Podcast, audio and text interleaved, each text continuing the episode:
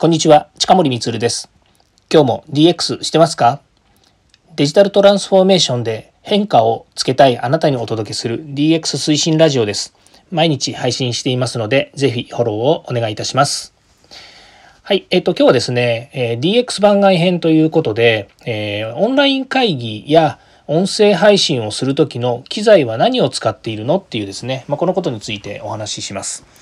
最近ですね、最近つってももう半年ぐらいやってますけども、この音声配信をやっています。それから、えー、オンライン会議ですね、会社の方でも、えー、オンライン配信で研修をするっていうのはですね、もう大体もう一般化してきてしまっていてですね、まあ誰もそれができないなんていうふうには思っていないわけですよね。で、その時にですね、まあ、いろんな機材を使っているんですが、使っているんですよ。まあ、例えばその自宅で私もオンライン会議とかですね、えー、テレワークなのでそういったことをする時にじゃあどんな機材使ってるんですかとそれからじゃあ専門的なスタジオで使ってる時はどんなの使ってるんですかというですねまあいろんなこうあのお問い合わせとかですね質問いただくんで、まあ、ちょっと今日はですねそのことについてちょっとお話ししてみたいなというふうに思っています。そうですね。えっ、と、まず、オンライン配信と、それからオンライン配信っていうのは、えっ、と、音声配信と、それからオンライン会議っていうのですね、ちょっと違うんで、分けて考えてお話ししたいと思います。まず、えっと、会社のですね、オンラインの会議ですね、まあ大体 Zoom とかですね、それから Teams とか、えー、WebEX とかですね、まあそういったものを使ってやるんですけど、その場合ですね、私大体ですね、もう、あの、えー、パソコンオンリーでやってます。え、じゃあ今日の話は何なのっていう話になっちゃうと思うんですけど、まあな、なんでそのパソコンでって言ってるのかっていうとですね、やはりその会議やるときにですね、まあ、必ずそのカメラがあって、で、え、そのカメラ越しにですね、実際にこう、え、音声を通じてですね、こう喋っているわけですよね。音声を通じてっていう感じも変ですけども、まあ、例えば一つの例として、 Zoom を使ってやるときには、もう Zoom の機能の中に動画配信とそれからあと音声配信っていうのは一緒に組み込まれているわけですね。で、あと、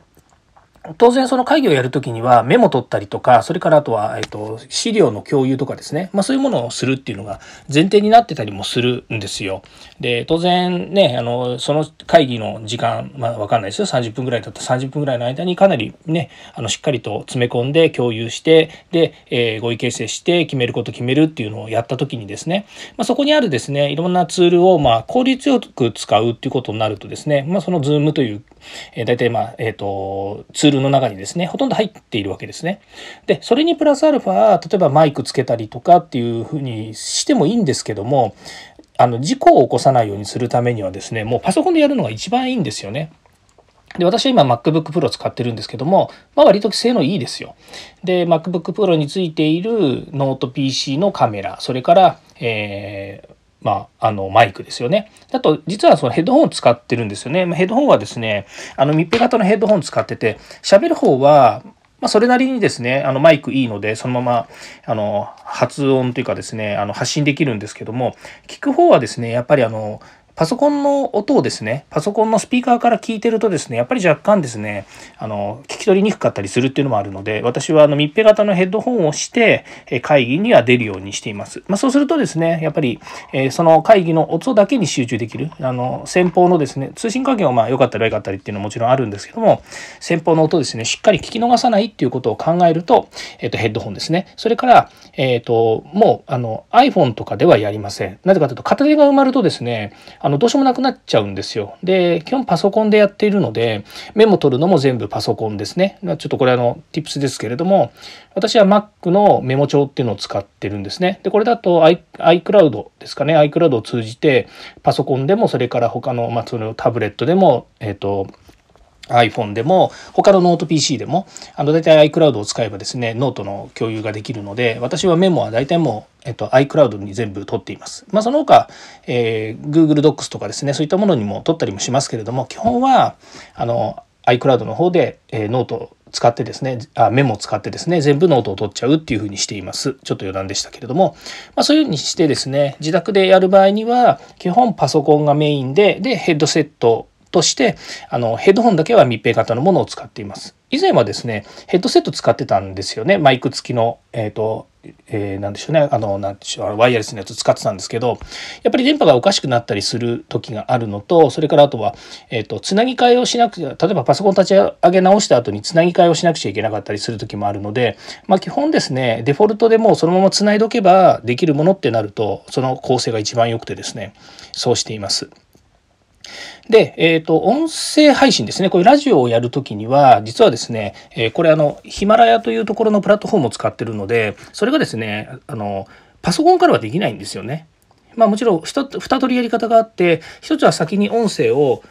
収録しておいて、で例えば加工したり音,、えーと、音楽載せたりとかですね。それからアタック入れたりとかっていうことをする方もいます。あとは音声を編集してですね、まあ、いらないとこつまんだりとかっていうことをする人もいるので、まあ、僕はやらないんですけど。でそういう人はもうパソコン上に撮ってしまってでパソコン上っつっても例えば私が Mac だったら Mac で音声録音ができますからでそれで音声録音のメモを取っといてでそれをツールに入れてで編集をするということになるわけですよね。私はそれはやらない基本はやらないので、えー、もう完全にアプリですね、えー、私は iPhone 使ってるので iPhone のヒマラヤというですね、えー、プラットフォームの、えアプリを使ってそこからもう録音しちゃいます。でその時に使っているのが、えっと、これはマランツっていう会社のですね、えマランツプロっていうとこの、えポッドパック1っていうやつですねこれ使っています。でなんでこれ買ったかっていうと本当はもう別に iPhone だから iPhone のマイク使ってそのままもう直撮りしてたんですよね。ところがやっぱり感度がいいのか僕の声質がなんかこうあるのか分かんないんですけどやっぱりちょっとねあの自分でも聞き取りづらいというか聞いててちょっとあれかなと思ったのででちょっとマイクだけはいいのにしようかなと思ってこのマランツのやつを買いましたでもこれもマランツの中では